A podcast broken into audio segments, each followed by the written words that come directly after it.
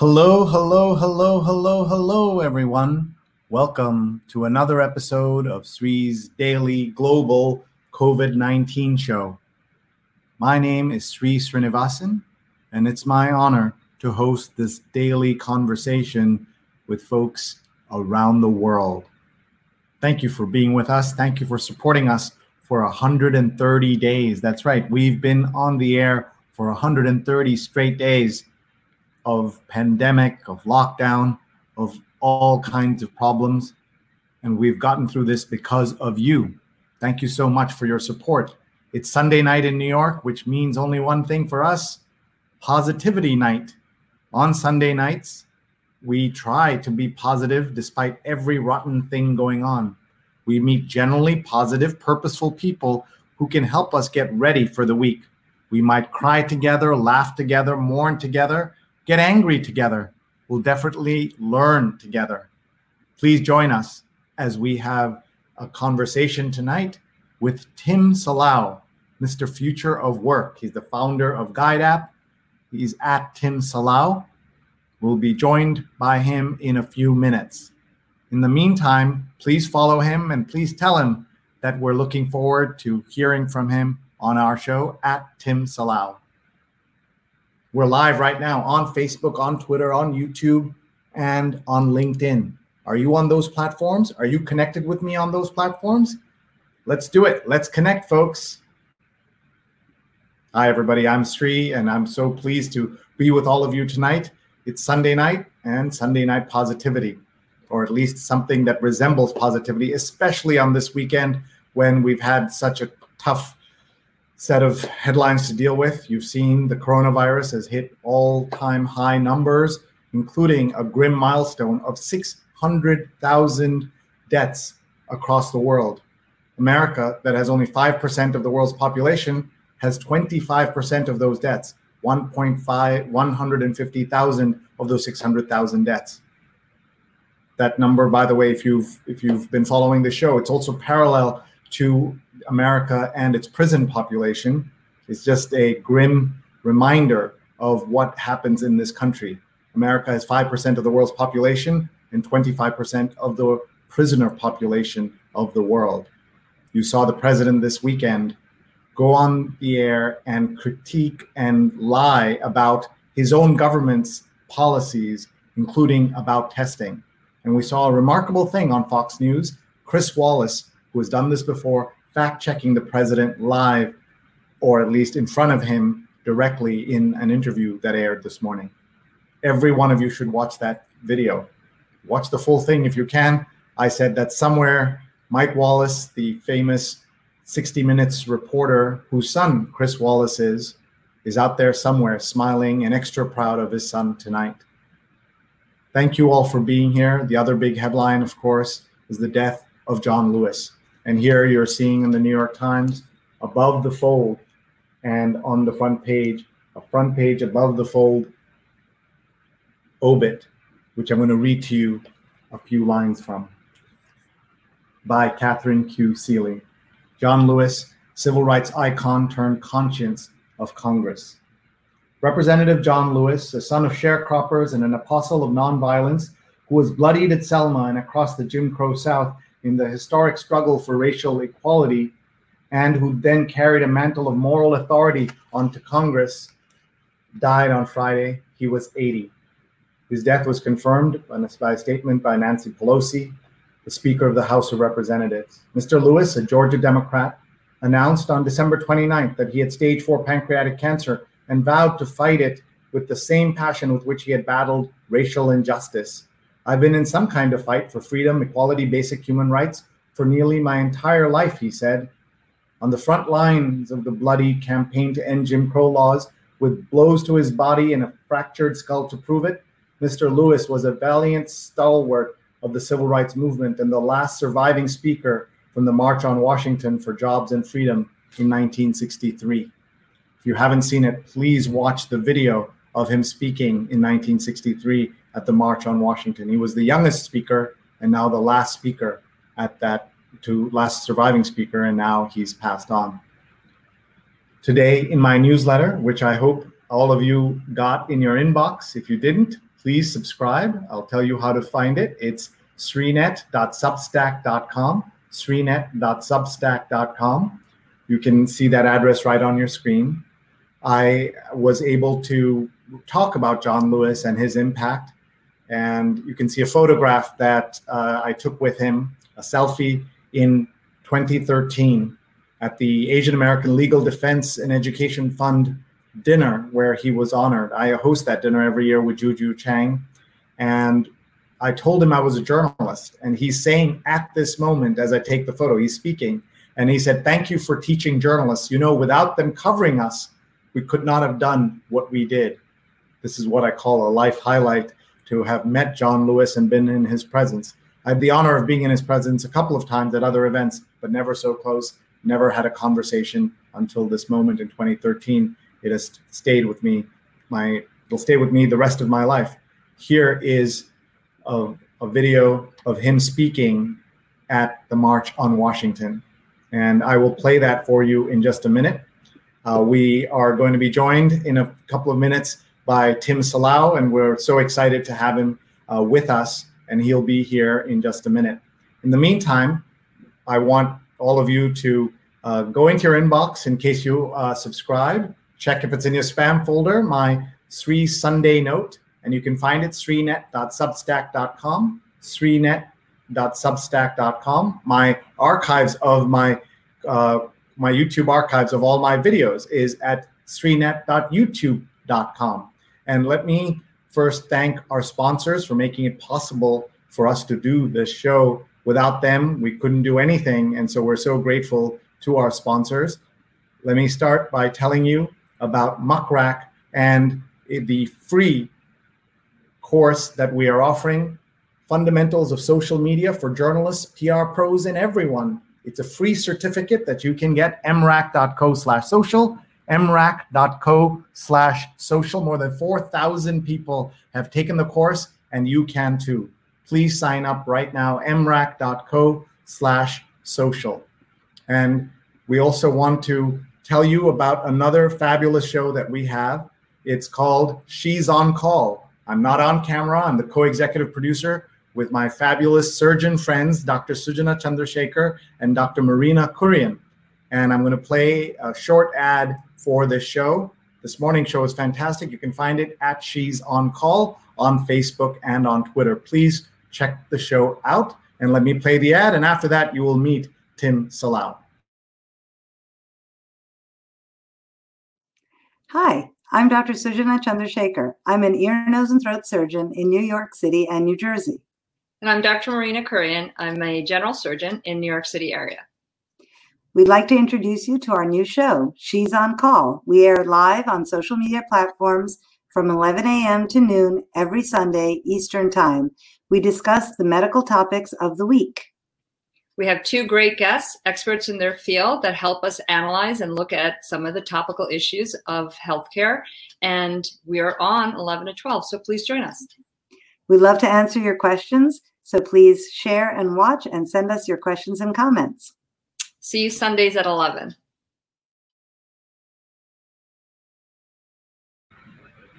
So, everyone, please do subscribe when you get a chance. Check out the show. She's on call and subscribe. Please make sure you tag your friends right now. We're going to meet Tim Salau. He's known as Mr. Future of Work. And we are going to try to be positive tonight, if at all possible, with everything that's going on. But please follow at Tim Salau. And right now, please go on to Facebook, Twitter, YouTube, and LinkedIn and share the posts. We're live on all those platforms right now. And without further ado, let me bring on stage Mr. Future of Work, Tim Salau. Hi, Tim. Sree, what's up, man? well, there's a Mr. Positive right there. oh, dude, I love your show. Thank you. I appreciate that very much. I'm so grateful you're here. No, me too, man. Me too. This is an amazing show. You do it really, really well, man. You do an amazing job. I love it.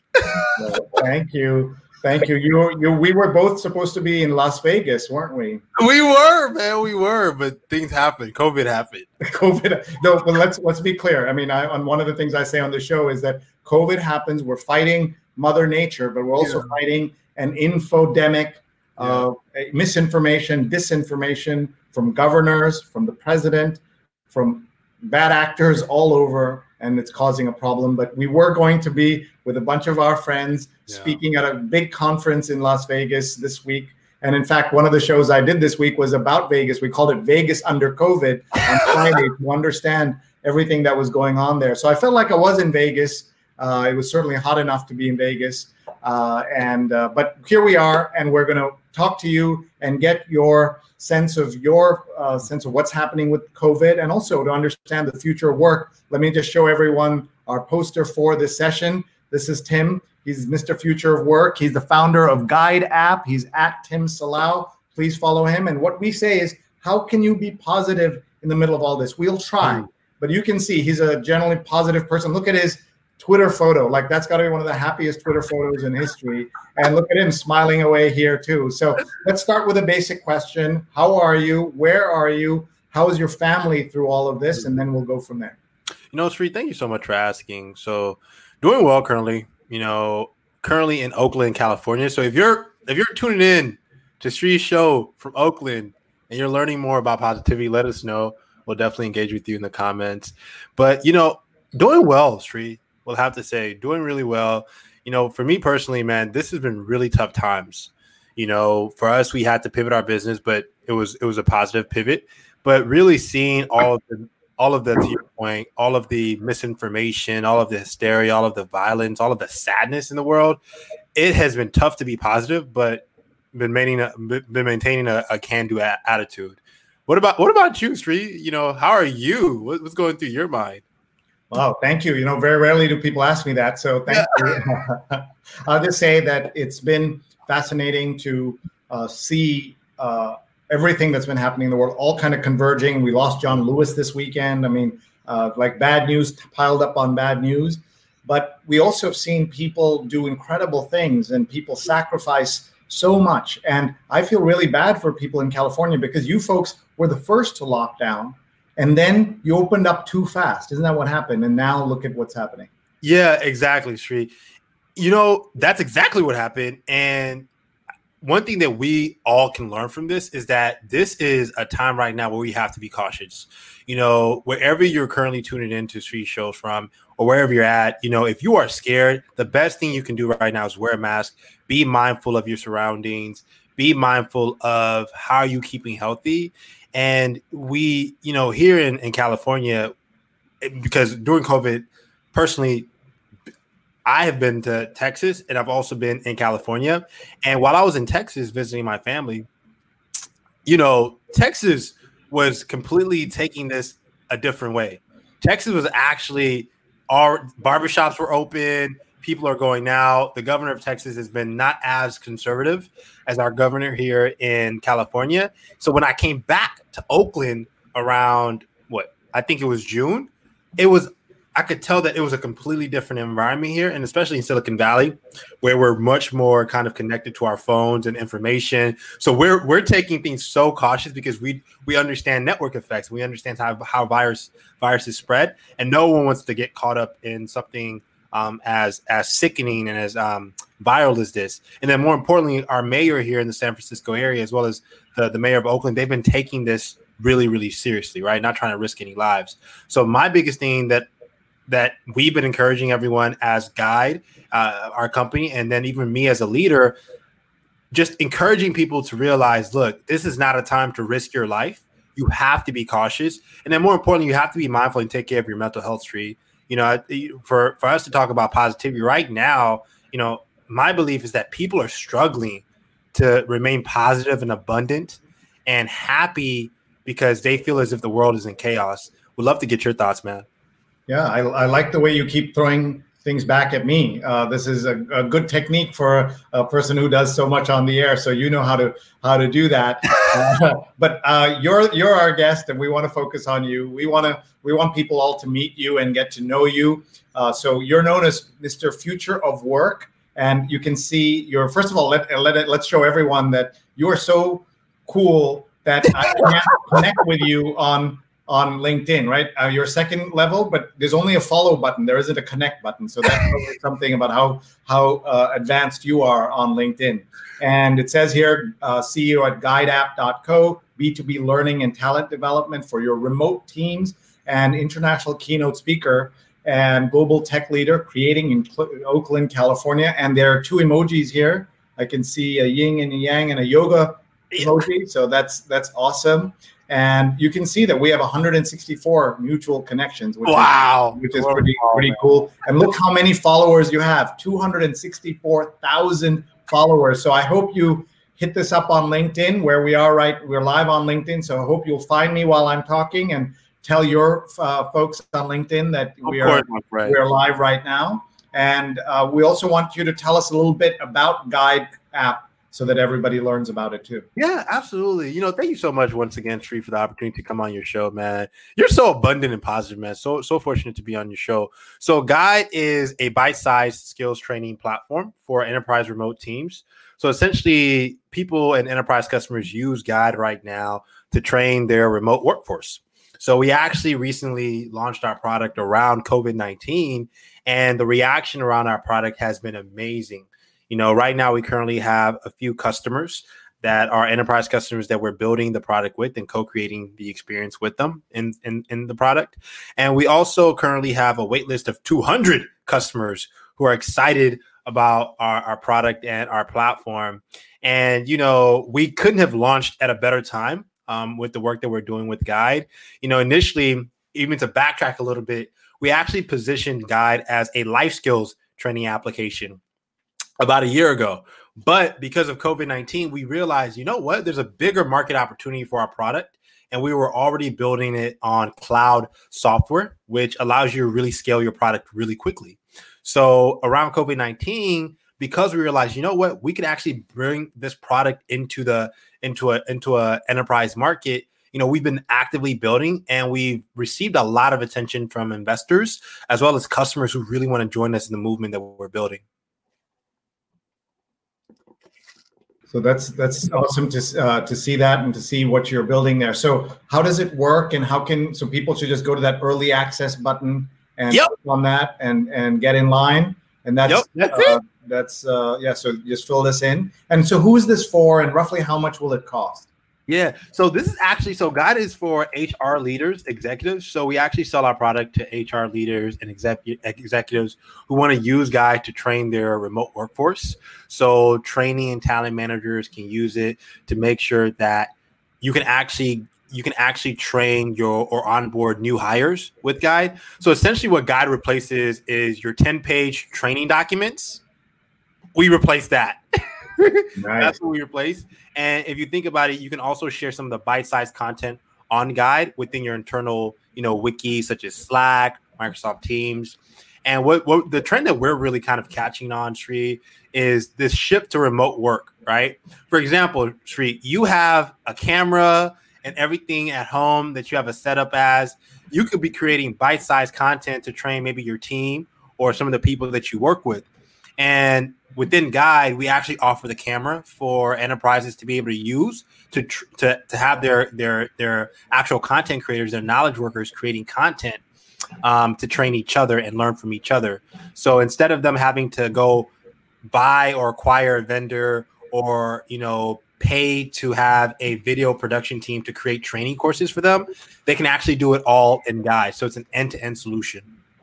Oh, congratulations! The Guide app Co. So everyone should check that out. Go. uh, one of the things we do on the show, Tim, is what I call a global tour. We Ooh. try to see who's watching from around the world. So as we do that, just tell us if you uh, have memories of any of the places we go, we we we uh, we hear from. One of the things is that somebody said, "Oh, this is my bucket list," and then he said, "No, not my bucket list, my life list," because bucket list implies that you're moving on. So let's start with New York and Union Square. Jonathan mm-hmm. Borstein has watched 130 straight days. He's been watching the show with us. He's been a guest on my 100th show. But talk to me about New York and your your memories of New York. Oh my goodness. Shout out to you, Jonathan. Thank you so much for watching Sree's show. You are probably one of his top fans. Love that. Thank you so much, Jonathan, for tuning in. So my memories of you so so Sree, it's funny enough. I actually used to kind of temporarily lived in New York when I was working with WeWork, which was this company that I where that I was working with. I was the chief evangelist. So WeWork about a few months ago, you know, one of the top brands in the world. They're still pretty awesome in a sense. Um, you know, even though they had to, to go through a lot of the turmoil with the changing CEO. But my memories of New York, man, you know, New York is is is a very gritty city, and they've been actually battling, you know, COVID nineteen pretty hard. And so, shout out to Mayor Cuomo and the entire New York uh, uh, city. But New York is one of those cities where, man, if you just look in the sky, you always feel a sense of hope. And when I was living with when I was living in New York and working with WeWork, man, I, I just always loved just walking around New York because you felt the energy. You felt everyone aspiring for something. So for me, man, my earliest my my best memories of New York were at night, you know, you know, thinking about okay, thinking about work actually. thinking about work, um, thinking about okay, w- what am I gonna do to hustle today? Because New York is just that city where you go to to hustle and and you just meet amazing people who want to create. Oh, there's baby Tim right here. baby, I love that. oh yeah, back in my old days when I was at at U- UT Austin, man. Yeah, you you you graduated from you did your master's in 2018 in information science, and then you did your BA in psychology. That must be useful in trying oh, to understand the digital world, huh? Sree, it's so useful, man. It's so useful. So it's probably 110% what I do as a product and, and CEO, as a product leader and CEO. 100%. Psychology. Uh, psychology. It's it's 100% psychology and a little bit of software. okay. I, I want to hear what you're drinking there because it's obviously so good. What is that? So this is a, I believe it's a smoothie from a, a local local shop in in Oakland. It's the, the shop is actually not called Greenware it's called something else. I forgot. I, I, would have to check my Uber, but I, I actually just came from from the store and, and, and, just hopped on your show, man. Nice. Thank you for doing that. I, I I just presume everything you do, you have a deal. You have an endorsement deal from Jamba Juice or something like that. You're such a star, dude. I would love that street. We need to talk to Jamba Juice about that. If you're if you're watching from Jamba Juice, let us know. All right, uh, Rahajan, who's been on my show, he was on our uh, July 4th show talking about what New York, what America means to me. He's watching from Long Island. Have you been? I actually have not been to Long Island. Okay. How about Kerala, India? Have you been to India? I wish. Okay. How about Asia? You've been to Asia? So Asia, no, I haven't yet. It's okay. actually on my bucket list. It was on my bucket list for this year, but then guess what? COVID nineteen happened. Yes, of course. All right. Mark Mark is watching from Durham, North Carolina. Have you been? Durham, North Carolina. I actually I haven't been to Durham. I don't think I've been to Durham, but I have is is University of North Carolina in Durham, Mark? There's that there's that triangle, right? The research triangle. So yeah, you've been there. So you've been to UNC. That's pretty I've been cool. to UNC, yeah. Cool. And uh, Nikhil's watching from Connecticut. And and and Mark says uh, we're talking about John Lewis earlier before you joined us. Is yeah. I love John Lewis's idea of making good trouble. And mm-hmm. also speaking of good trouble, you did a masterful job uh, yesterday. I did a fundraiser with our uh, good friend Fareed Zakaria uh, from CNN, and he, he was terrific. Thank you, Mark, for those kind words. And uh, Mak- Makrand is watching, and he says, "Missing John Lewis uh, and Amiri Baraka." And uh, Stefan just linked to my newsletter. Thank you for doing that. And Mark says we lost two icons yesterday. The Reverend C.T. Vivian also passed yesterday. Mm. And so many people are here just talking. And Stefan says, I had to recharge today after feeling so sad about Representative Lewis's passing. So I spent an hour in a nature preserve here in northern New Jersey, inspired to play with light and color, thanks to my ultra talented Simi Joyce of my Spin It Social Hour. She was a guest on a show. She, she was just absolutely terrific. Uh, we're putting links in here. And Rahajan says, I attended a master class by Miri Baraka at the Cherry Lane Theater in the 1990s. Carla is watching from Florida. Florida is now the epicenter, folks, of this crisis. And Carla's there. Which parts of Florida have you been to? So I actually have not I've not been to Florida yet, man. Wow. Okay, you got to go to Florida before you go to India. Come on. I do, I do. So, and so I'm actually sharing, you know, our, our, episode right now on LinkedIn and Twitter. So I love the fact that we're doing this because we're impacting so many people, man. So, Sree, once again, it's truly an honor to be on your show because this is just so much positivity, and you know, I, I'm really, I'm really grateful to be on your show, man. Thank you. Rajan says, "I love your laugh, Tim." And, and Lori says, watching from Dobbs Ferry, New York, love the laughter right off. Oh, thank you. Right, from the top. And Ashok says, really, what a positive and laughing start. Love your laugh. Oh, thanks, Ashok. So I want to actually touch on because someone was talking about John Lewis, and you know, I think we all need to have our moment of silence around that. You know, John Lewis is one of the most, how do I say, compassionate leaders and I love that Sree is Sree meets everyone. Look at Sree is so famous, man. Look at that. but you know, I think one of the things that is on my heart about John Lewis is that, you know, for whoever is listening right now, if you have a movement that you want to lead, lead it now, right? Right now, the world we feel is like a guy, we feel it's going through a transition period.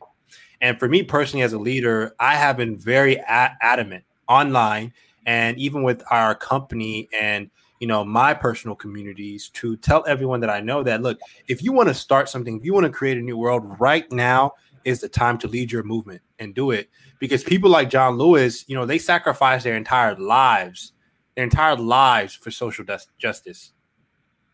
You know, so if there's anything that you want to do right now to create a more equitable world, a more inclusive world, a better world, you got to do it now. Don't wait, do it now. Wow, that's really a good. That's really good advice. Give me an, a sense of what you're seeing, the true effects of COVID nineteen. Talk about the positive and negative, apart from obviously the death. Uh, we're we're so sad about the people who are dying, the people who are sick, uh, but talk about the economic effects and other yeah. parts of this. Yes, Reed. No, thank you so much for asking. You know, on one end, the economic effects. My belief is that it's actually forcing our current leadership in our executive office to think that we have we need more authoritarian structure when when you look at technology it's actually shifting right to empower consumers empower more decentralization and even at the state level and what we're seeing economically is a lot of states are taking their own on uh, lead in how they see themselves handling covid-19 so california is treating it differently than texas right in California right now, government um, Governor Newsom has completely declared that all counties stop opening restaurants. No one should go out. Everyone should stay in, and that's at the state level and the local level that he's that he's leading that that um, mandate. So when you think about that move, the move to decentralization, and us really thinking more so of how do we create change at a local and and, and, a, and a state level, I think now we have to hold our federal government accountable to supporting this movement, to support this movement towards decentralized authority and be more relaxed in how they are focusing on issues around, you know, on, around how do we allow states to empower their people. So the focus of the federal government, in my opinion, should be around healthcare, healthcare, education, all of the things that benefit everybody, right? Not you know it, the the current focus of our of our government shouldn't be around you know breaking off relationships with world leaders. It should be around how we focus at a national level on preserving our public healthcare system on ensuring that everyone has access to equitable education no matter where they go to school or what circumstance that they're born in. And i think more fundamentally it should be focused on how are we ensuring that everyone, especially in people who are small business owners, can succeed post COVID 19 and as we transition away from COVID 19, right? I think offering loans and you know and, and and the and the stimulus that was given, that's one element of the solution. But when it comes to being a small to medium business owner, you also need a team. You also need wraparound services you know there's a there's a there's a lot of different dynamics. So it's not just a matter of the capital as, uh, uh, from a debt stand, debt standpoint. It's also a matter of how you nurturing the communities that small to medium business owners operate in. So i think these are all fundamental things that we need to be paying attention to Sree. would love to get your thoughts if you have any. No this is my interview. You listen to me. You speak to me. I'm not answering your question. Love it man. Uh, first of all you have to tell us how are you so positive? How are you smiling? Like, if you pay attention you want to cry all day. So I tell people we have to laugh. We did a humor episode like episode number 20 because there was too much pain. There's still too much pain. And so we were laughing because if you don't laugh, you'll cry all day. So tell us about your energy. Where does that positivity come from? Yeah, man. Sree, you know, for me, it comes from gratitude, a place of gratitude. I love reading books. Shout out to Rupi Kaur, Rupi Kaur, Milk and Honey. You know, understanding that the what's timeless in our in our lives right now, especially times like this, is family. Family's timeless. Family's timeless. You being able to appreciate the opportunities that are presented to you, you know, the work. If you're doing fulfilling work, that's timeless. These are the things that, for me personally, keep me happy, Sree.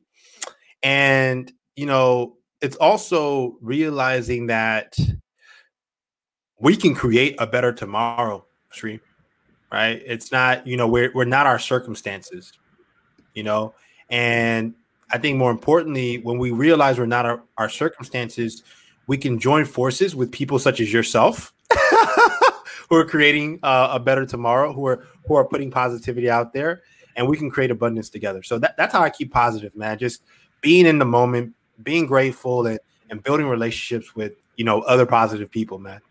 And I just wanted everyone to know about Rupi Kaur. Uh, Kaur, Kaur, Rupi Kaur is a Indian Indian-born Canadian poet, illustrator, and author, and her debut book Milk and Honey sold more than 2.5 million copies worldwide and spent a full year on the New York Times bestseller list. Doesn't often happen with poetry books, but it did, and that's what you're reading now. So we're teaching people as we go along here, and uh, she she is terrific and has had really a global audience for her work, uh, starting on Instagram, and it shows you how you can grow and, and, and have more ways of connecting with the world. Uh, you built your platform on social, so talk a little bit about that. And we saw your LinkedIn already. Talk about your Twitter, Instagram, other things too, please.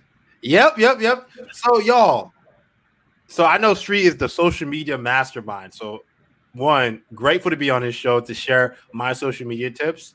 So my my platform is is LinkedIn, y'all, and Sree's on LinkedIn too, so he can speak to you on how popping LinkedIn is, how amazing LinkedIn is. And literally, since I was in at university at University of Texas Austin, I've been building my LinkedIn platform. But I'm also pretty active on on Twitter, and I have a Facebook community, and I also, you know, I'm pretty active on Instagram here and there as well. But my belief is that in the future of work, in order to succeed and have a positive future, have an abundant future, you have to start investing in your own professional brand, right? you know, do things such as what Sree's doing, right? Being a platform for his community, for you all, right? And for me, you know, I do something similar where I, I, we actively actually stream live to LinkedIn, Facebook, and YouTube to speak to our community about the movement that we're building with Guide and also to kind of have those conversations to really corral our community around the topics that we think matter and we're moving towards a social future. I believe that the people who truly differentiate themselves in the working world are people who cultivate their careers. And here's what I mean by that, y'all. It's people who understand that your career isn't a short term bet, it's a long term bet. So that means you want to invest in doing things that are fulfilling. Invest in the why, not the what, right?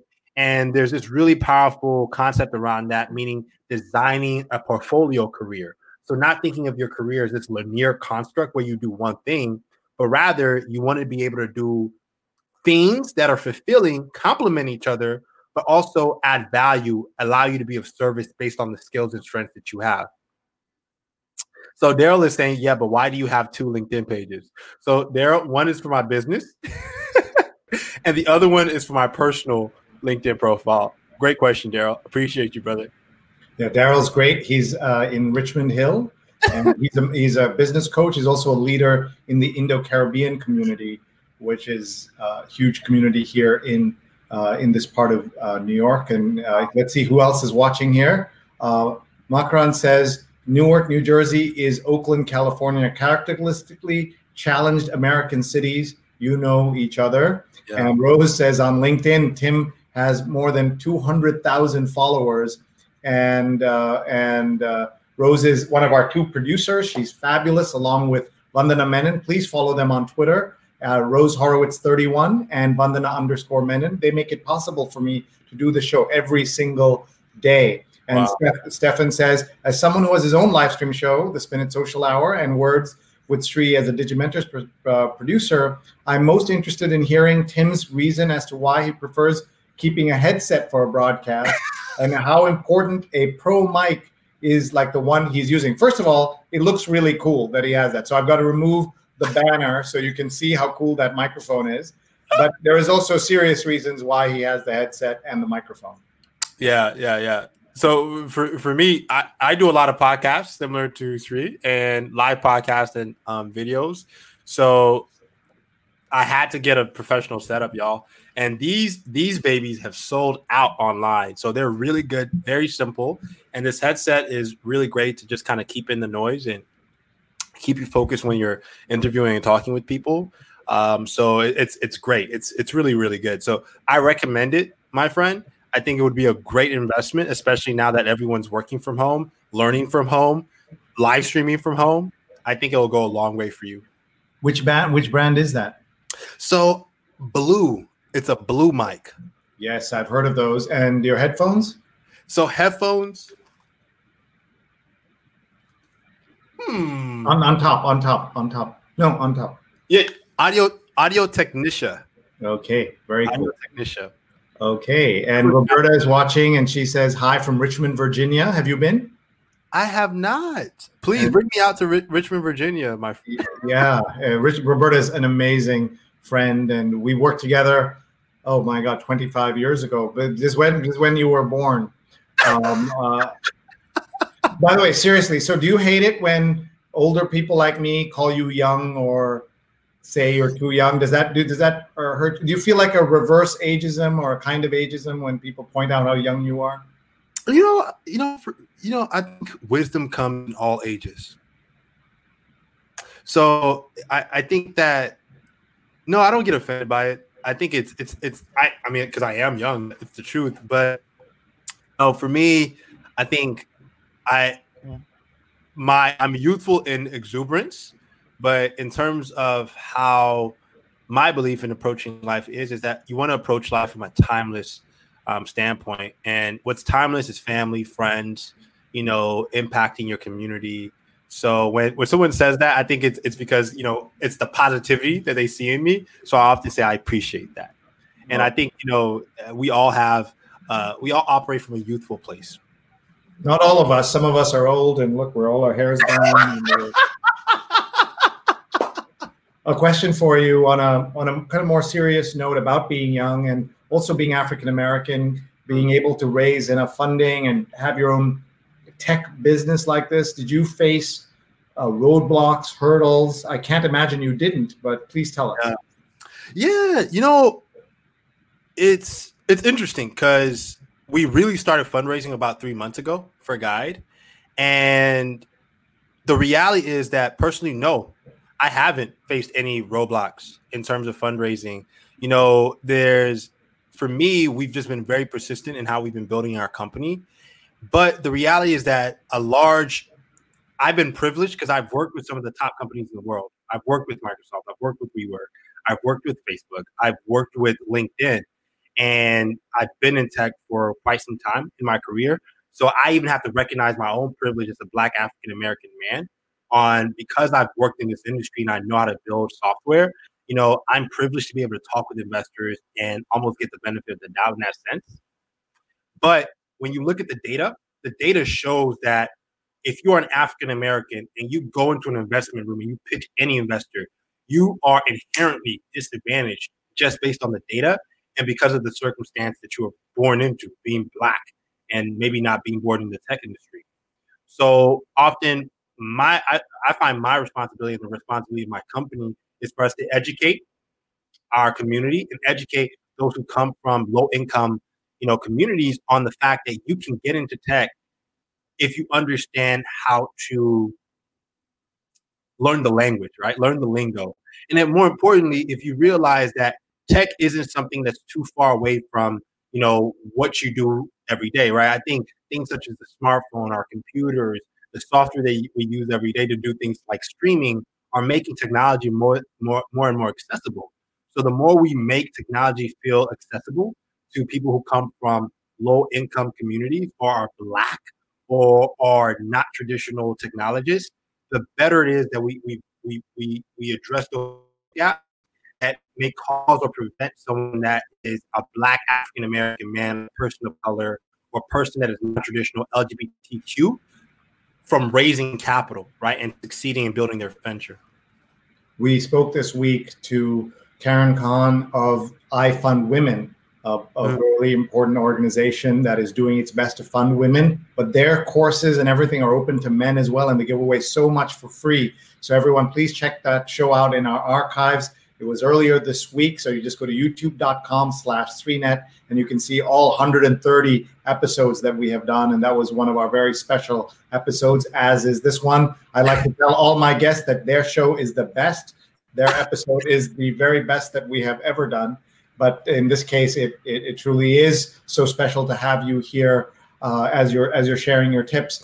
What is one way in which people who want to start something and they feel stuck you said use this pandemic as an opportunity to do something that you may have wanted to do but didn't. So give people that confidence to try something new to break out if they if they've been feeling stuck. Yes, Sree. You know, to to and shout out to everyone that's been commenting. Shout out to Mark, Jonathan. Love your comments, Mark. I love Mark says Sree isn't old, just well seasoned. love that, man. Mark, you are hilarious, my brother. You know, Sree, and to everyone that's currently watching, and are, you know, eh, look, this your your future is literally a thought. It's a thought. What you think you can become, literally, right? So if you have a trillion dollar vision right now, if you have a billion dollar vision right now, if you have a million dollar or a thousand dollar vision, whatever it is that vision for the next steps of your career, your life, if you thought it, it can be so. It can't be so. But you have to put in that traction, that effort, and that push to allow the future or the, the, the what you want to come to you. You know, my my my philosophy on life is that life is push and pull, y'all. It's push and pull. It's not, you know, it's not linear, right? Life doesn't happen to us. We co-create what we want our lives to become through positivity, right? Understanding that there's always going to be a better day and optimism. So what you think can become so, right? So I want to leave you all with that, right? Because there's so many problems right now that are plaguing the world, and there will always be problems. But what makes what makes us special as humans is that we have the creative intelligence and the and the grit and the capacity to create the solutions that we want to see in the world. So you do that, y'all do that because it's possible. Thank you, folks. You're listening to a conversation with Tim Salau, Mr. Future of Work. And we're trying to be positive. It's normally harder, but he's so positive that I'm getting pumped up and excited. Uh, we are uh, going to spend a few more minutes with him taking your questions. Please tag someone you know who cares about work, who cares about the future of work, is worried. Tell them about this show. Tag them, retweet, share, text, WhatsApp people. Tell them to come and listen to Tim. He's so positive and so many ideas.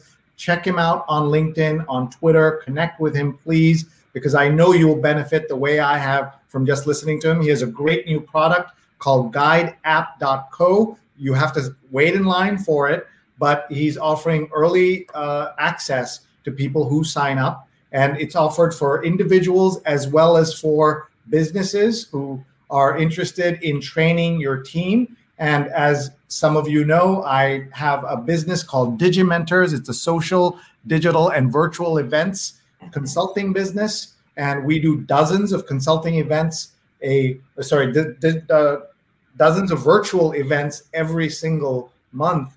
And if you have a virtual event that you want to plan, please get in touch. My motto don't cancel or postpone your in real life event without talking to me first. So please email me, sree at sree.net. So I got to get my team on guide well, as soon as I, I can. So we'll do that. We'll talk offline about that. Let's uh, also, I want to tell everybody that after we're done with this conversation uh, with Tim, so that he can go back to his earlier uh, time zone life in California, here it's almost 10 o'clock. we're going to uh, talk a little more extensively about John Lewis and his legacy. I'm going to play you uh, some clips, and we're just going to have a, a, great kind of reminiscence about uh, John Lewis and all he's done for the world. But for now, we're talking to Tim Salau, and we're just so grateful to him for being here and for having uh, such great energy. Lori says you two are great together. Thank you. That's that's that's terrific.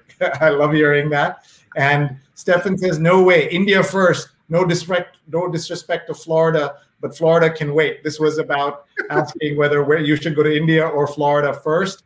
Uh, Janice is watching from Rhode Island. Hi, Janice. And look at this. You're getting all these kudos on your smile. Oh, thanks uh, so much, Janice. We appreciate You got to get like Colgate or somebody to sponsor you. Is... and uh, Peggy's watching from Taipei. I know you were going to go to make your first trip to Asia before COVID so, hit. So, Sree, I've actually been to Taipei before. Oh, you have? Okay. I have been to Taipei before, and I actually okay. have pictures. Yeah, yeah, yeah. Taipei is a beautiful, beautiful, beautiful city. I'm actually going to go back. Post COVID. Right? Yeah, I mean, I, I love, I love uh, Taipei, and I recommend everybody check out Taipei. It's such a special place. So much going on there. So many interesting things. Taiwan. I spent one day there, gone to Hong Kong, and uh, one of my friends arranged for me to speak in Taiwan for just a day. And I want to show you something funny that came out of uh, that particular uh, trip to Taipei. Uh, I don't think I've shown this to many people, but I'm going to show it to you now uh, because you've been to Taipei. So this friend of mine arranged for me to speak, and at this conference, there was this couple that came. It was a social media workshop, and uh, and you can see this here. I said this is the worst anniversary gift ever. Can you see the screen? Yeah, I can see. Yeah. So this gentleman bought his wife a ticket to my workshop for their second anniversary, and they spent four hours of their special day in my session, my workshop, and I was grateful but horrified that that's what happened. That they spent their anniversary with me. Wow, that's amazing. Why are you horrified? I know if I bought my wife a ticket to a workshop for her anniversary, she's kicking me out. Uh, so that would not pass, and certainly not when we were, you know, married for two years. Now we're married for twenty, so things are a lot more loose in terms of the rules. But uh, I would not have survived uh, being uh, giving a workshop ticket. Uh, let's keep going. Love you, man.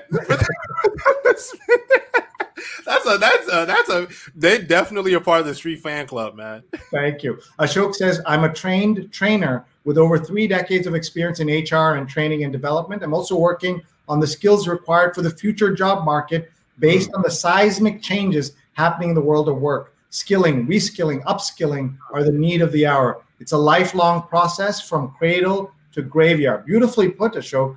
And he's in Kerala, where my parents live and he's invited you to Kerala, so you've got a uh, opportunity to go over. And Mark says Chapel Hill is next door to Durham, and that's where UNC is.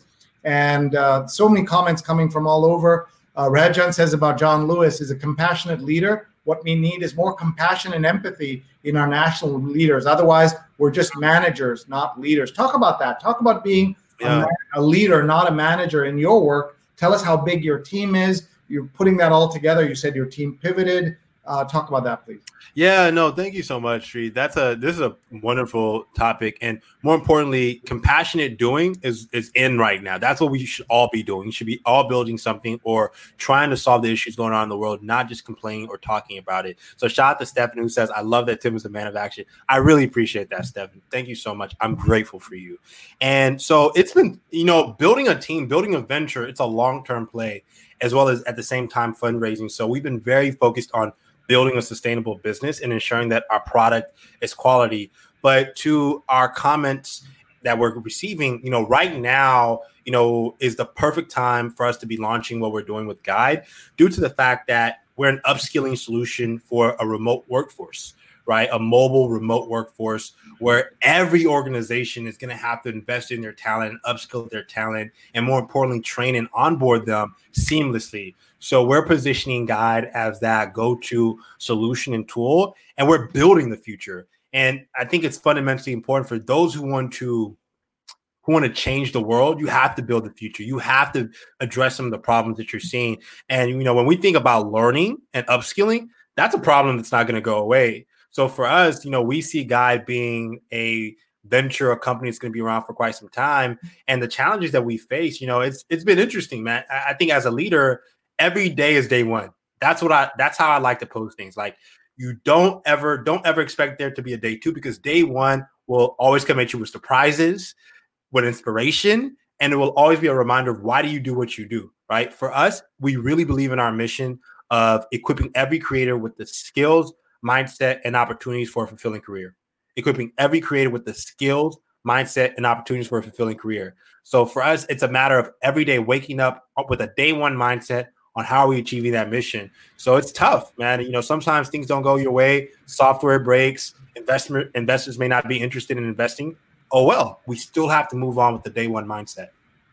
Day one mindset. I like that. That's a great way of thinking about this. So just to understand for people who just tuned in, guideapp.co, it's for HR people, but there's also a portion of it that you're saying is for creators. So make that clear to us there are lots of people watching who are creators. Yeah.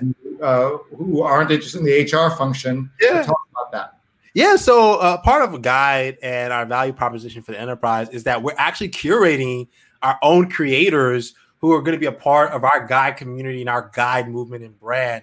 So if you're someone that creates content related to professional development, it can be around communication, digital marketing, social strategy, like Sree, or business and entrepreneurship please apply for early access. We would love to have you to be a part of our guide creator community so you can create content. And the big incentive for you is that we're actually going to be working on features to ensure that you get paid on guide for all of the amazing content that you create.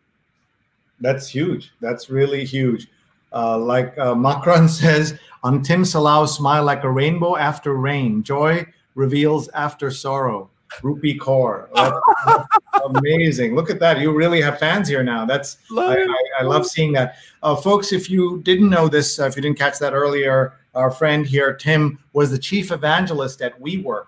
And now I don't know if you are guided by or bound by non NDAs, non disclosure agreements, or anything like that, but can you talk about WeWork? Are you allowed to talk about WeWork? Tell us. Yeah, yeah so, about any NDAs. Yeah so tell us a little bit about you know that's what Mary Trump said, right? NDAs don't count. Uh, but if you can talk about like what worked there to get them yeah. to where they did, and then where did they hit that wall, and look at the trouble that they were in. Now they're coming out of it. So talk about that journey, please. Yeah, man. You know, uh, uh for for me personally, you know, I decided to work with WeWork because I was working with amazing leaders, and you know, what worked to get them what they were, what worked to get them to where they went or where they were was the leadership, um, and being formerly Adam Neumann and the culture that they were cultivating from the ground up, and they were truly cultivating a movement around this mindset of we, and then more importantly around how they they actually caught a trend, which was the shift to flexible workspaces and mobile work, which which my belief is is still going to be around, um, even post their leadership changes. But you know, it just got to a point where there's there's what gets you to a certain point won't be what gets you to that next point. And they didn't really operationalize a culture and a business that could scale.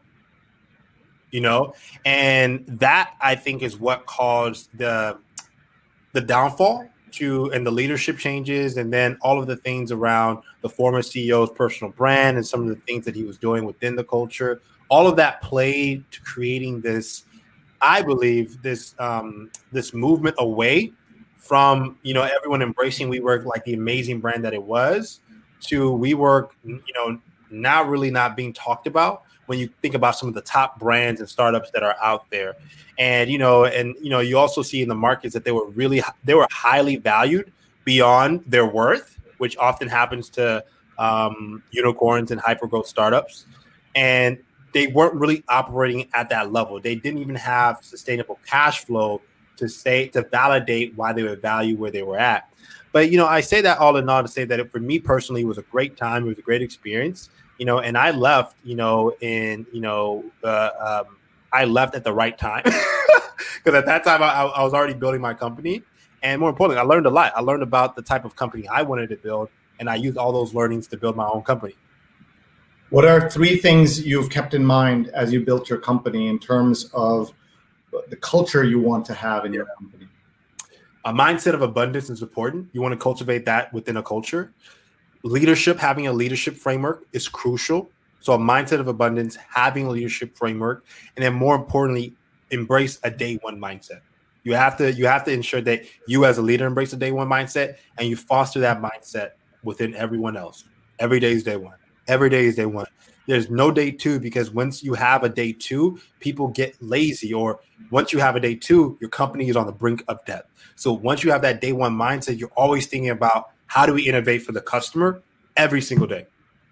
And staying hungry, right? And staying hungry. I love that, Sree. Staying really hungry.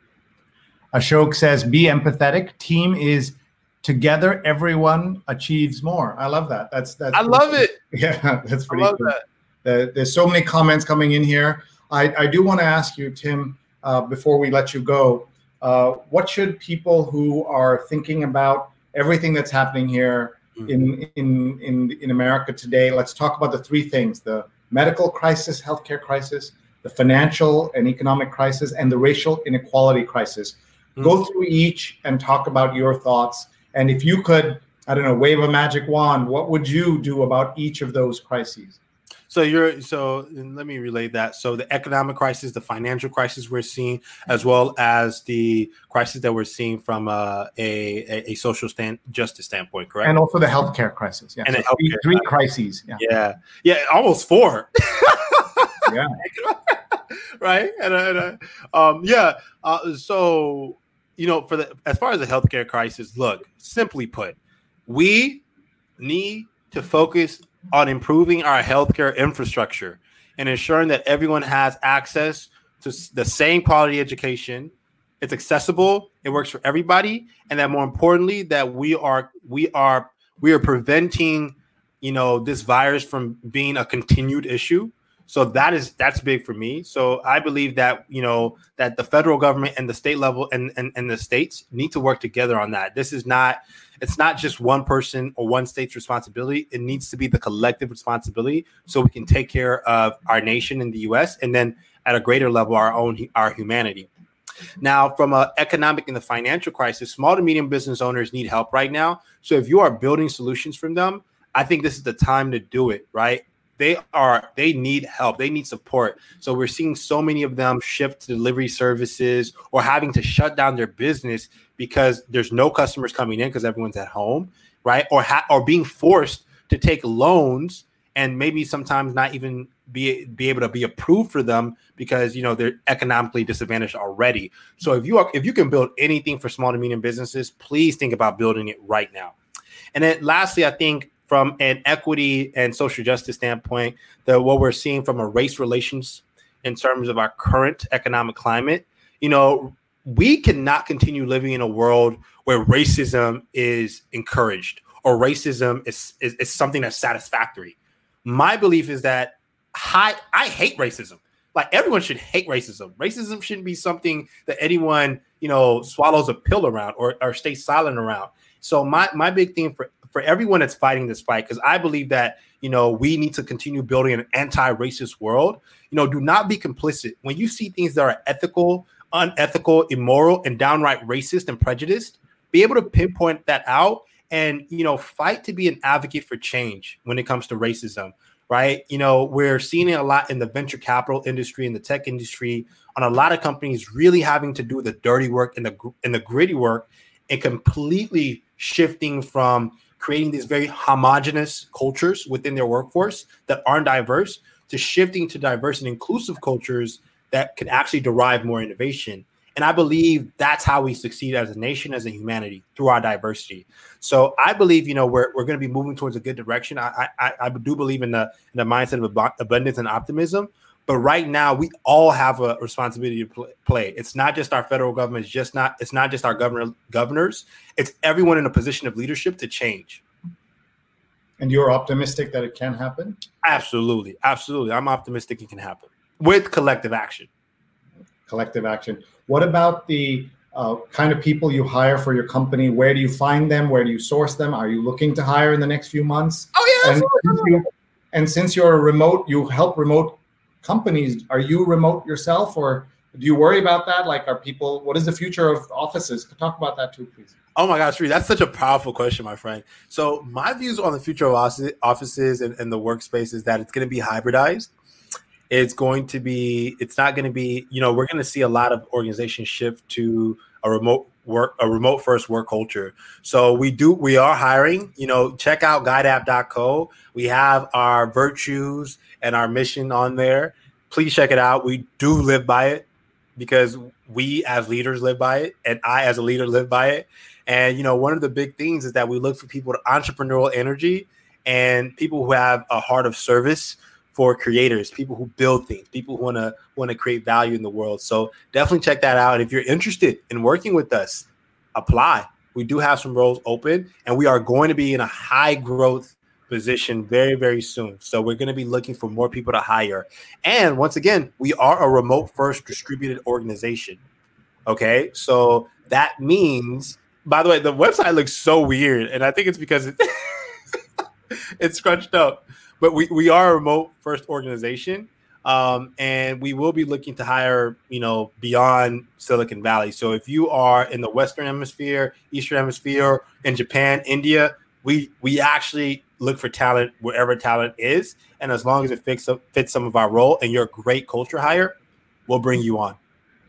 Wow, that's that's really great for people to hear. The people watching from around the world. Uh, before we let you go, uh, tell us what your week is like and how you prep for the week. It's we're talking on Sunday night here. It's Monday in Taipei. So talk about how you're prepping for the week and what, what do you have coming up too? Yeah, three meetings, all kinds of meetings. meetings meetings with people I don't even know their names, which is okay.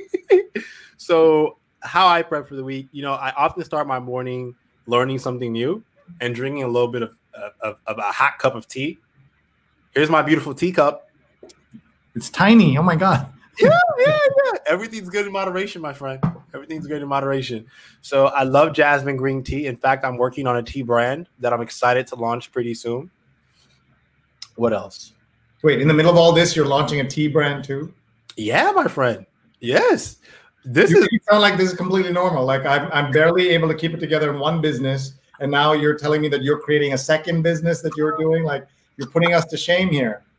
Oh my goodness. You know, but the world needs tea, man. You got to give the world what they need. Everyone needs some tea right now. People need to soothe, calm down, and mellow out. And I love Oprah tea. have a tea brand like Teavana? does, does, does, Oprah? No, didn't she have a brand called Teavana? Wasn't she involved in that? Microsoft, uh, not Microsoft. Uh, Starbucks bought it. Got the yeah. wrong uh, yeah. company. Yeah. Yeah, Oprah was probably involved in that somehow, some way. She's involved in everything everything.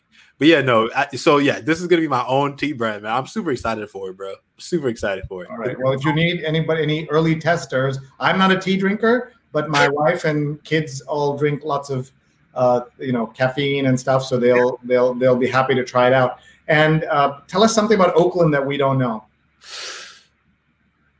Oakland is. I was gonna say Oakland is where it's at but rather I want to say Oakland is is a very artistic city. It's full of creativity. And I think and I and I don't think a lot of a lot of cities so New York City is full of hustle, right? And the and and you know San Francisco is full of technology and, and tech, you know, tech purists. Oakland is is filled with creativity, like people who truly love illustrating and, and expressing themselves. And around the Black Lives Matter movement, you actually can walk all around Oakland. You see all kinds of examples of people expressing themselves, um, graffiti on the wall and expressing their their their perspectives on social justice issues through art.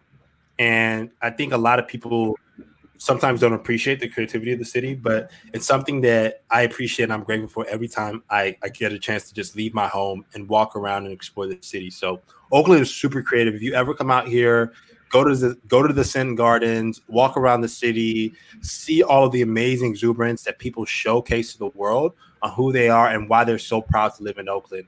It's a it's a it's a truly beautiful place to live.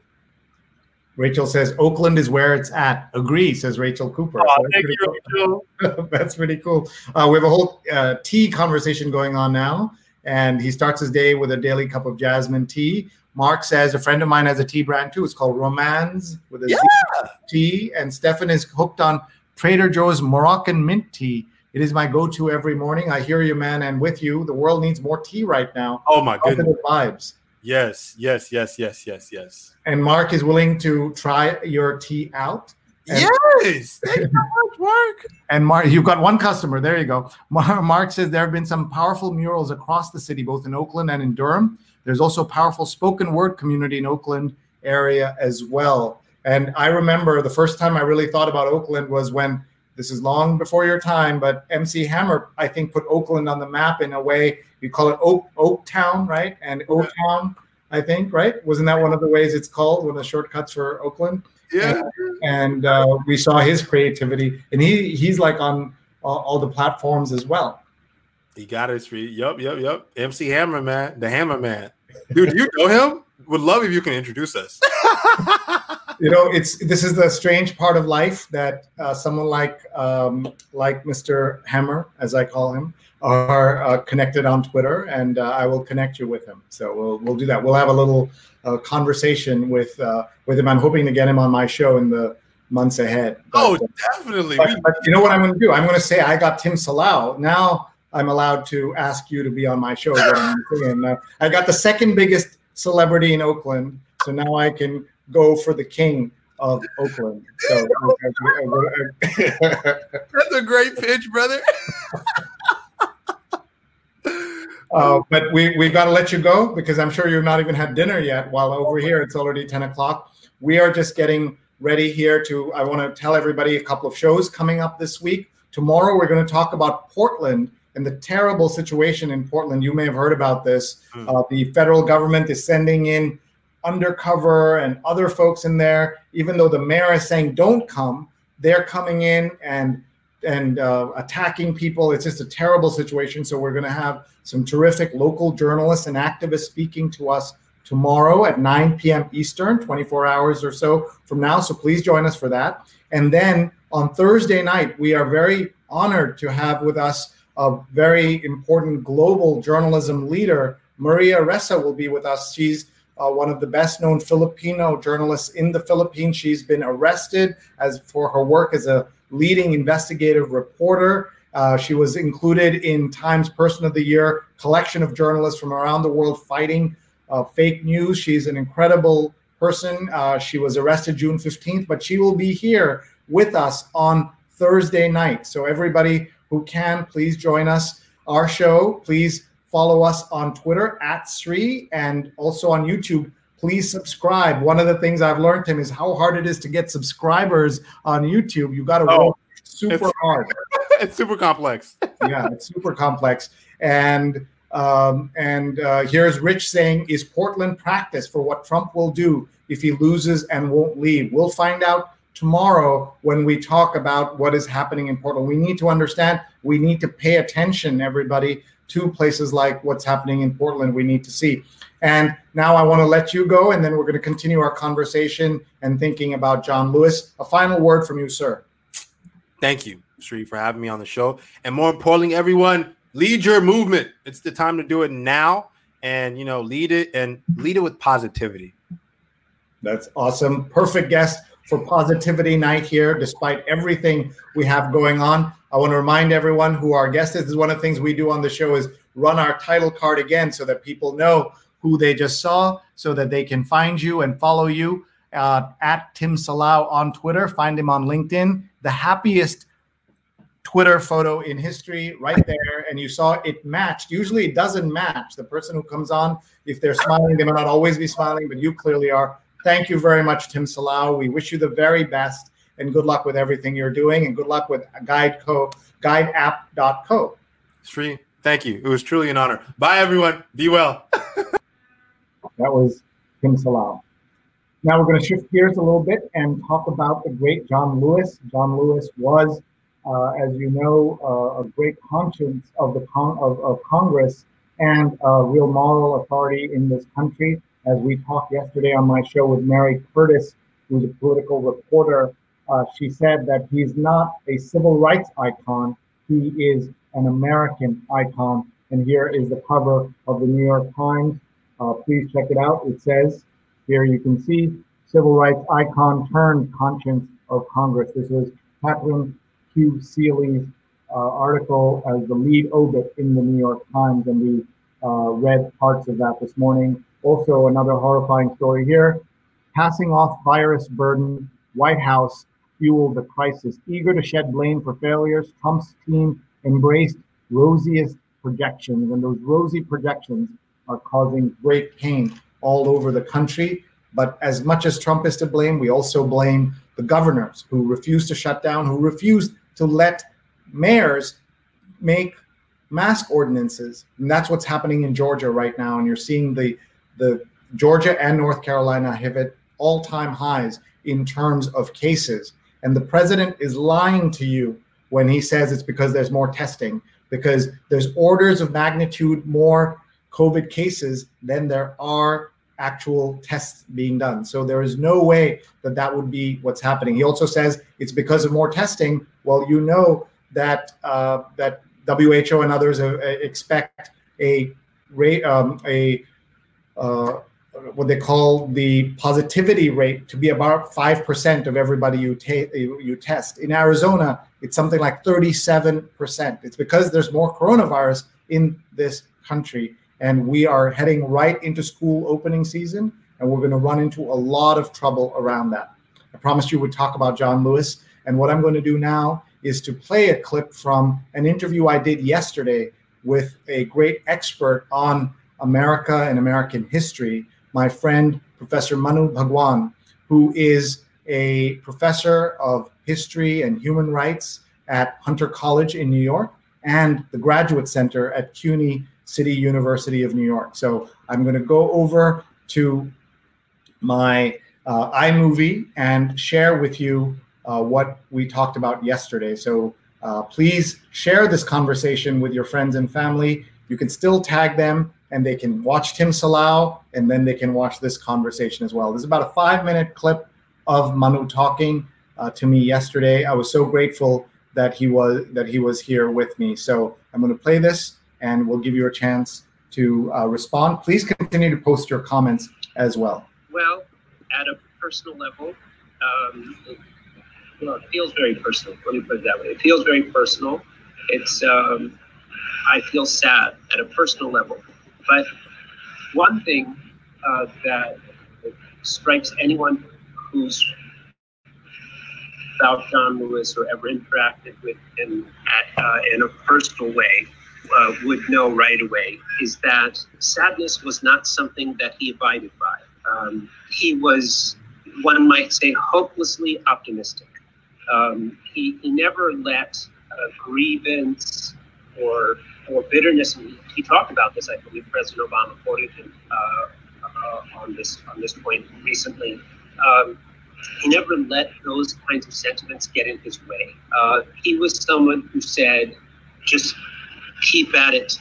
And that's his message to us now. We just have to keep at it. We have to we have to find ways to get in the way, to make good trouble, uh, and to and to live up to this man's incredible legacy.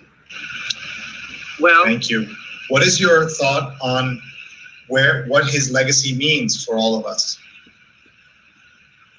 Um, you know, John Lewis was a living legend. He he brought the civil rights movement to our time, uh, and uh, he, he was he was um, the last of the big six. Um, he was the last. Sorry, I'm just going to see if I can play this in a different way for you so you can see it uh, better. Uh, let's just give it another try here. Uh, and I think this is going to be a better way for you to see this. So let's play this video right now. You know, John Lewis was a living legend. He he brought the civil rights movement to our time, uh, and uh, he, he was he was um, the last of the Big Six. Um, he was the last living speaker of uh, the March on Washington. Um,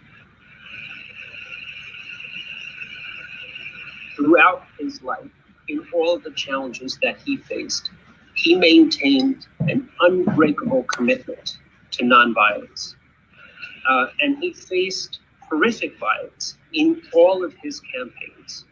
Um, and uh, he would go rushing headfirst into those challenges, uh, where he was often beaten brutally. I don't think we should romanticize the violence that he suffered. It was horrific. And he nearly died several times in doing all of that. Um, so if you ask, what does John Lewis mean now? What is his legacy? I think his legacy is twofold. One is that we must maintain his faith in nonviolence, his unshakable, unbreakable faith in nonviolence. And secondly, with all the adversity that he faced, and coming from incredibly humble beginnings to the to the uh, leadership positions that he held, uh, I, I, think we must value his faith in optimism and uh, forceful positivity. Uh, his belief that things can change, his faith that things can change, however long the road is, and the road is long, but um, you know at the end. Um, there shall be justice. Thank you. In terms of young people, you are a professor, you teach about civil rights. I've noticed how much of an appeal he had to young people. How do you uh, account for that? And what is your, well, why is he so relevant to young people today? And how should they be looking at his message as we look forward? Well, you know, I mean, I think that's one of the things. Um, John Lewis never sat on his laurels. He was always uh, at the forefront of, uh, of campaigns up until the very last moment. Uh, I, I, think the last public photo of him was uh, with uh, Mayor Keisha Lance Bottoms in Atlanta uh, at the Black Lives Matter um, mural that she had assembled. Um, I, I, I think you know, he was he was perturbed uh, by uh, the continuing violence against black people in the United States, um, but he saw hope in the in the Black Lives Matter movements and protests that have broken out since the horrific murder of George Floyd. Um, and I, I, think that people saw in him uh, genuineness, um, empathy, uh, that he heard them. They felt heard by John Lewis, and he that's he was inspirational. But he was inspirational precisely because he was so humble, and he knew that leadership meant that you must feel the other people in the room. You must feel them, and you must cherish and push them forward uh, in order to uh, uh, in order to truly in order to truly make a difference. And that was Professor Manu Bhagavan, who teaches history as well as human rights at uh, City University's Graduate Center and at Hunter College. And he had the privilege of meeting John Lewis, as did I, and it's something you will never forget. For those of you who just joined us earlier, I was telling folks about my newsletter, which I certainly hope you will consider subscribing to. It's sreenet.substack.com. And today's newsletter was all about John Lewis. And that's a photo. And here's what happened I was talking to him. And as I was taking a selfie, I said, I teach journalists at that time at Columbia University. Now I teach at Stony Brook. And uh, he said, Thank you for teaching journalists. You know, without them covering us, we would not have done what we did. We could not have done what he did, what we did, meaning those who fought for civil rights. And so we've gone from that kind of statement to being told journalists are the enemy of the people. And that just tells you everything you need to know how America has lost such an important person, and an important towering figure in American history. Let me show you a couple of other things in my newsletter. and we'd love your feedback to any of this. Here is a part of his speech at the March on Washington. He was the youngest person to speak and the last person to be on that podium. One of the things we talked about yesterday on my spin off show, WBAI Coping with COVID, Saturdays, noon to two, is that he was, people like Dr. King were very worried that he was too fiery, that his remarks would shake things up too much, uh, especially because, you know, he was a young gun at the time. So let's hear part of his remarks then, and then we'll see what he was doing just last month. I have been today for jobs and freedom, but we have nothing to be proud of. Of hundreds and thousands of our brothers are not here, for they're receiving starvation wages or no wages at all. While we stand here, they are sharecroppers in the Delta of Mississippi out in the field working for less than $3 a day, 12 hours a day. While we stand here, there are students in jail on trumped-up charges. Our brother James Farmer, along with many others, is also in jail. We come here today with a great sense of misgiving. It is true that we support the administration's civil rights bill. We support it with great reservation, however. Unless, unless Title III is put in this bill, there's nothing to protect the young children and old women who must face police dogs and fire hoses in the South while they engage in peaceful demonstration.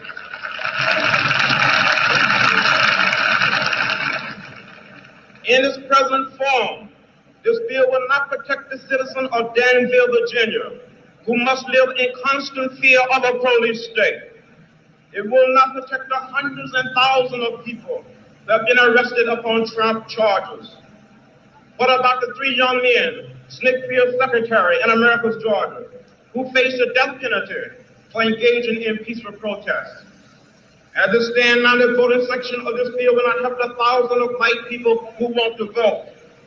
It will not help the citizens of Mississippi, of Alabama, and Georgia who are qualified to vote but lack of sixth grade education. One man, one vote is the African cry. It is ours too. It must be ours. So we'll pause there. We encourage all of you to find that video and uh, listen to it and be inspired by it. It is so important that you listen, and especially if you have children, uh, make sure that they listen to that. And now we're going to go and listen to another uh, video. This was just from last month. He was talking about mental health during a racism pandemic that we're having now. Usually, when I'm overwhelmed, let me just fast forward here. Your strength, what keeps you going, what was and what has been the source of your strength, what keeps you going, what keeps you fighting. More than anything, my faith kept me, held me together.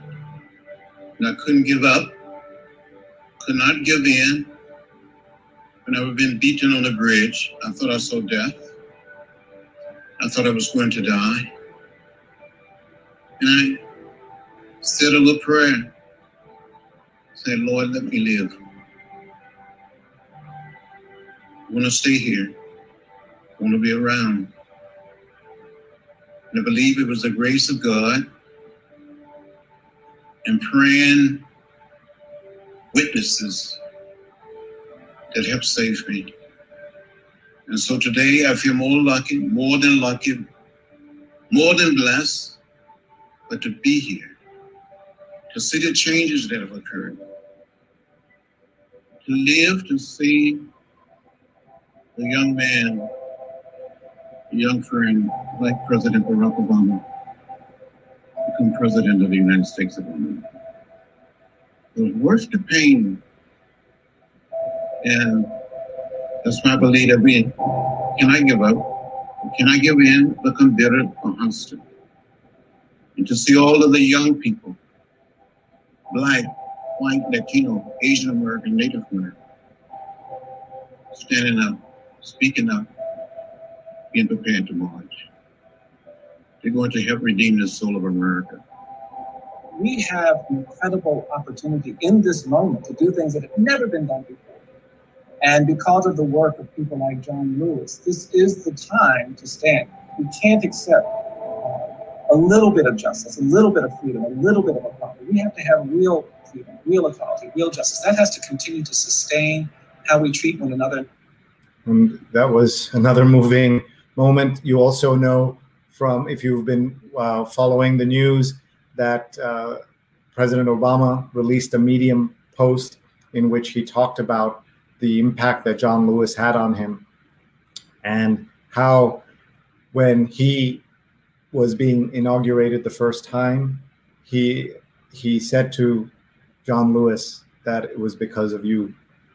And uh, I'll never forget reading that. And uh, having met John Lewis I know the impact he had I told you what he said about journalists. The other thing that I tweeted, I have a whole Twitter thread right on my. If you just go to at Sree, right on top is the Twitter thread, and you can you can read it. He said, We all arrived in America on separate ships, but we're all on the same boat now. And that's something that I will never forget. We arrived on separate ships, but we're all in the same boat now. And this boat is in trouble. It is leaking. It is going in the wrong direction. And we need to speak up and we need to make sure that people understand. I get pushback for some of the things I say on here, critical of this country and the direction it's taken with this pandemic. And that's because people don't understand what's happening. What is at stake here right now is the very future of this country. If you missed what I said earlier, America has 5% of the world's population and 25% of the prison population. How is that possible? Why is that plausible? Why is that acceptable? We did episode number 80. This is episode 130. So 50 episodes ago, we did an episode about the racial injustice in this country. That was about a, what we called a horrific week in America. Please go back and look at that. We did another episode about the U.S. prison system, and we met Otis Johnson, who went away, was put in prison for 40 years. He went away in something like 1975 and came back in the 2010s. Imagine all that changed in the world. And he talked about we were, you know, he's he he says that he was uh, framed, and uh, and that was part of the story. But also how he was treated in prison is absolutely unacceptable. But I also said that America has five percent of the world's population, but a quarter of all the deaths from COVID nineteen. Think about that for a second. 600,000 COVID deaths in the world, and 150,000 of them are in America. How is that acceptable to anyone? How is that not a failure of this country, its its leadership at the governor's level, at the presidential level, at the cabinet level, in the Washington level, the federal level, as failure of its media, a failure of technology, a failure of the healthcare system, and a failure of Americans understanding the value of truth and science. It is just not acceptable, but we accept it every day in this country. And you saw that if it weren't for the death of George Floyd, we would have continued to see these atrocities take place. You've seen what police officers are willing to do on camera to protesters.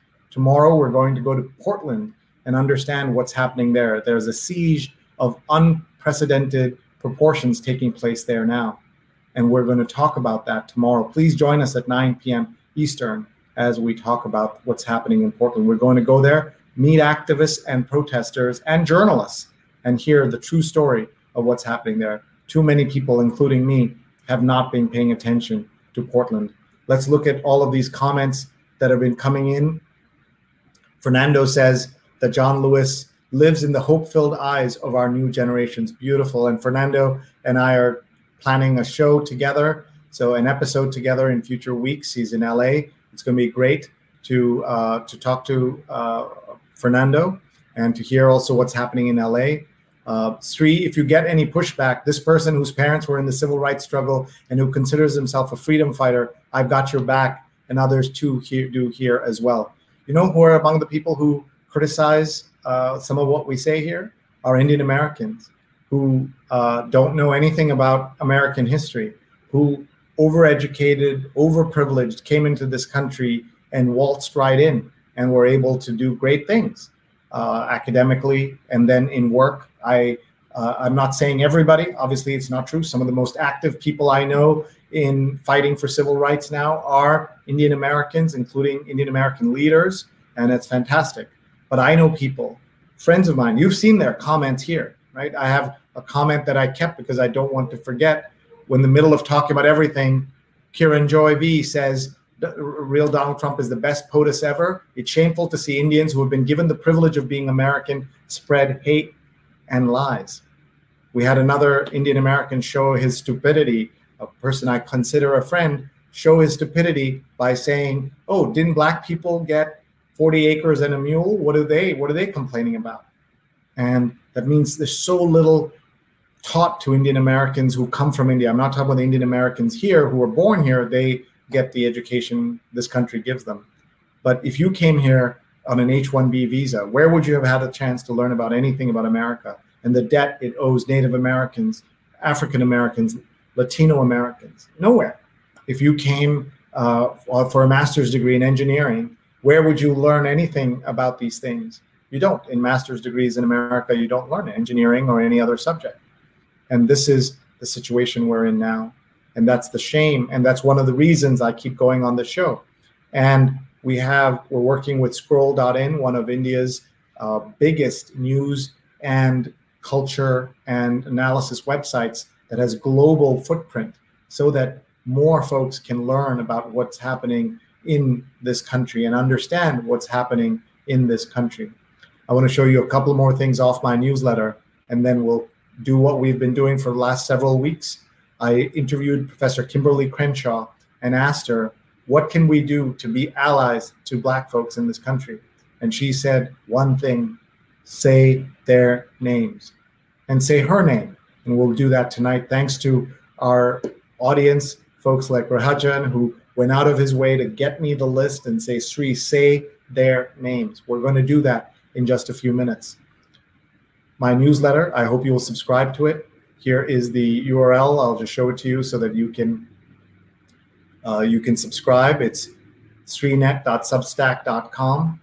Uh, in it, we uh, this week it's all about John Lewis. It's called "The Lessons of John Lewis," and we also have a link to uh, the uh, my episode on WBAI where we talked to Mary C. Curtis, a political reporter, and Tawitun Miriam, the uh, founder of the Bronx Mutual Aid Network, about John Lewis.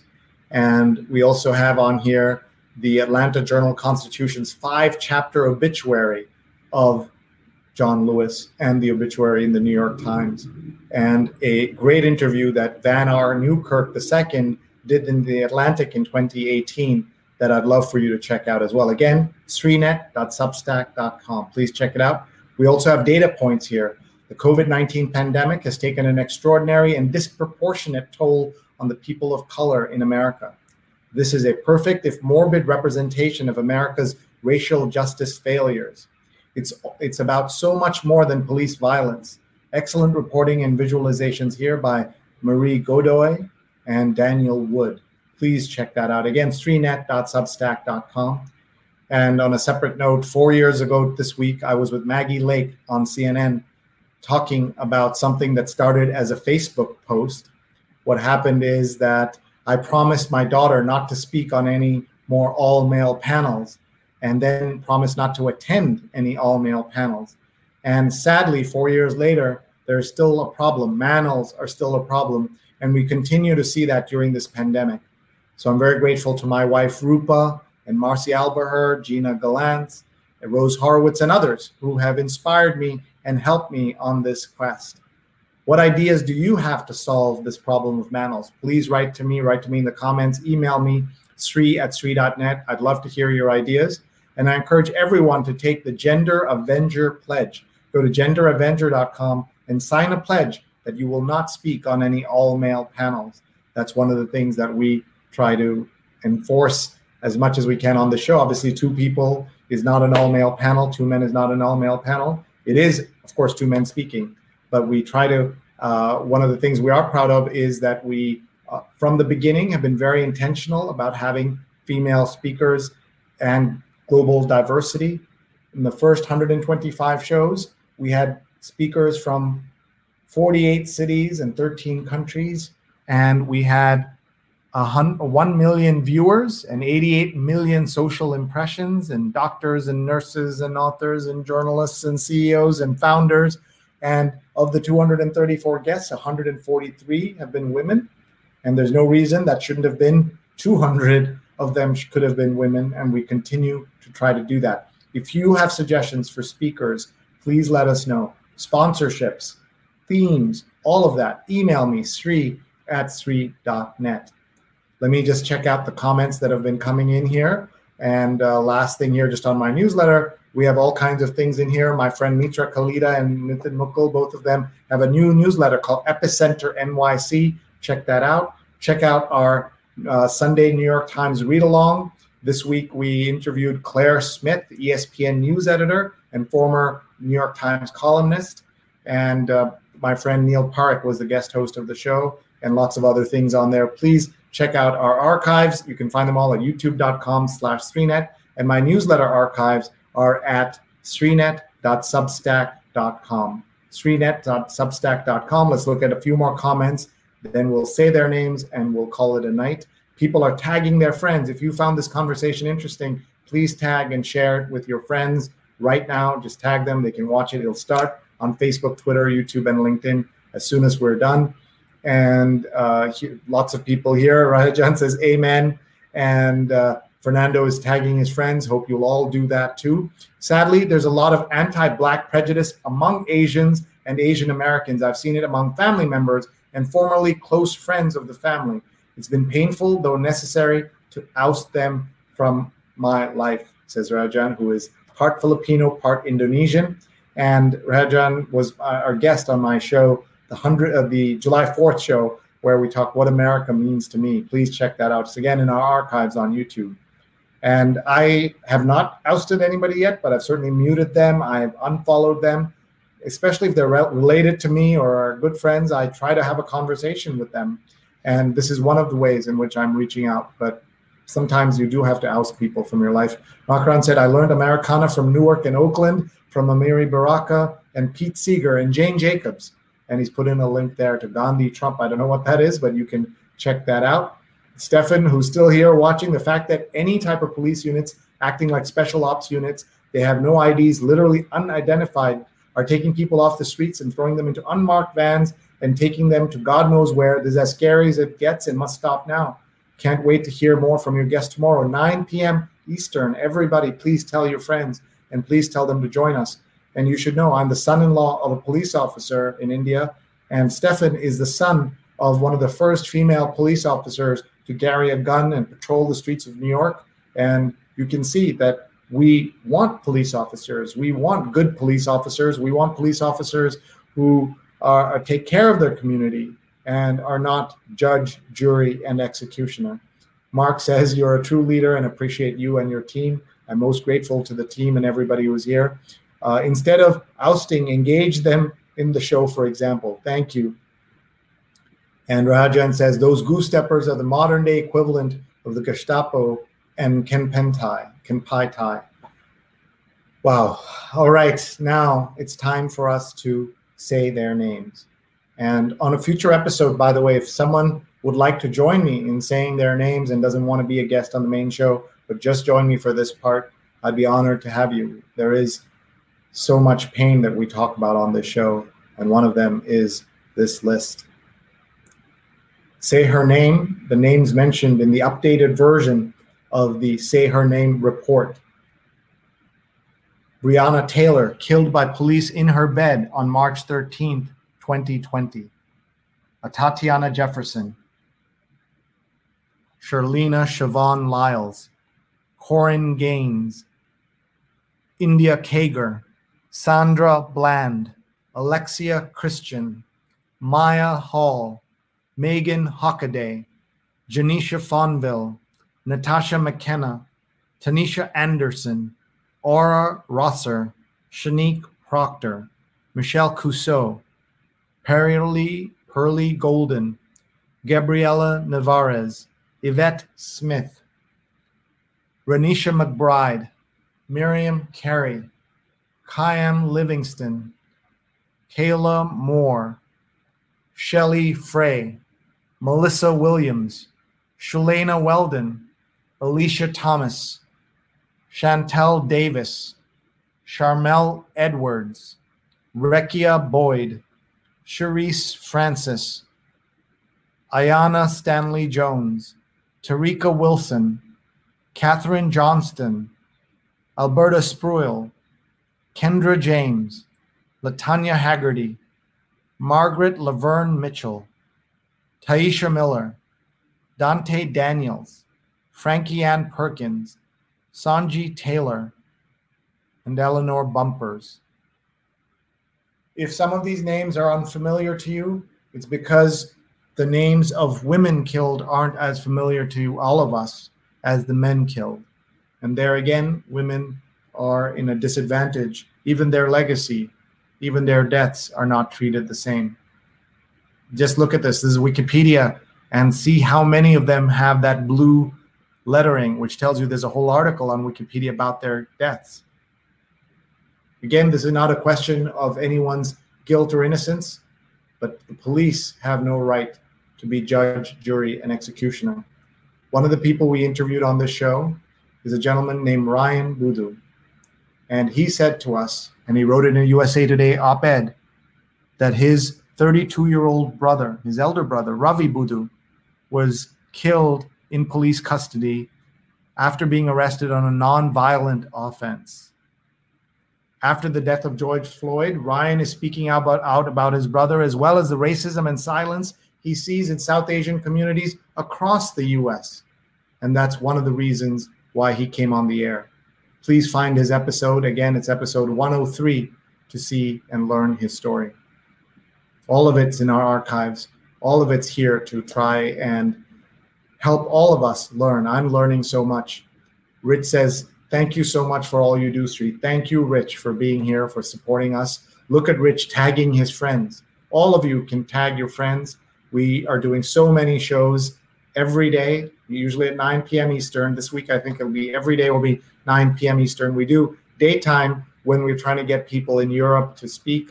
We've had the chief scientist of WHO, episode number 99, the head of pandemics, of WHO, episode number 99. We had to do that in the daytime. Last week, we did a beautiful episode about art during COVID 19. Our speakers were from Rome and Lima, and we had to do it in the morning.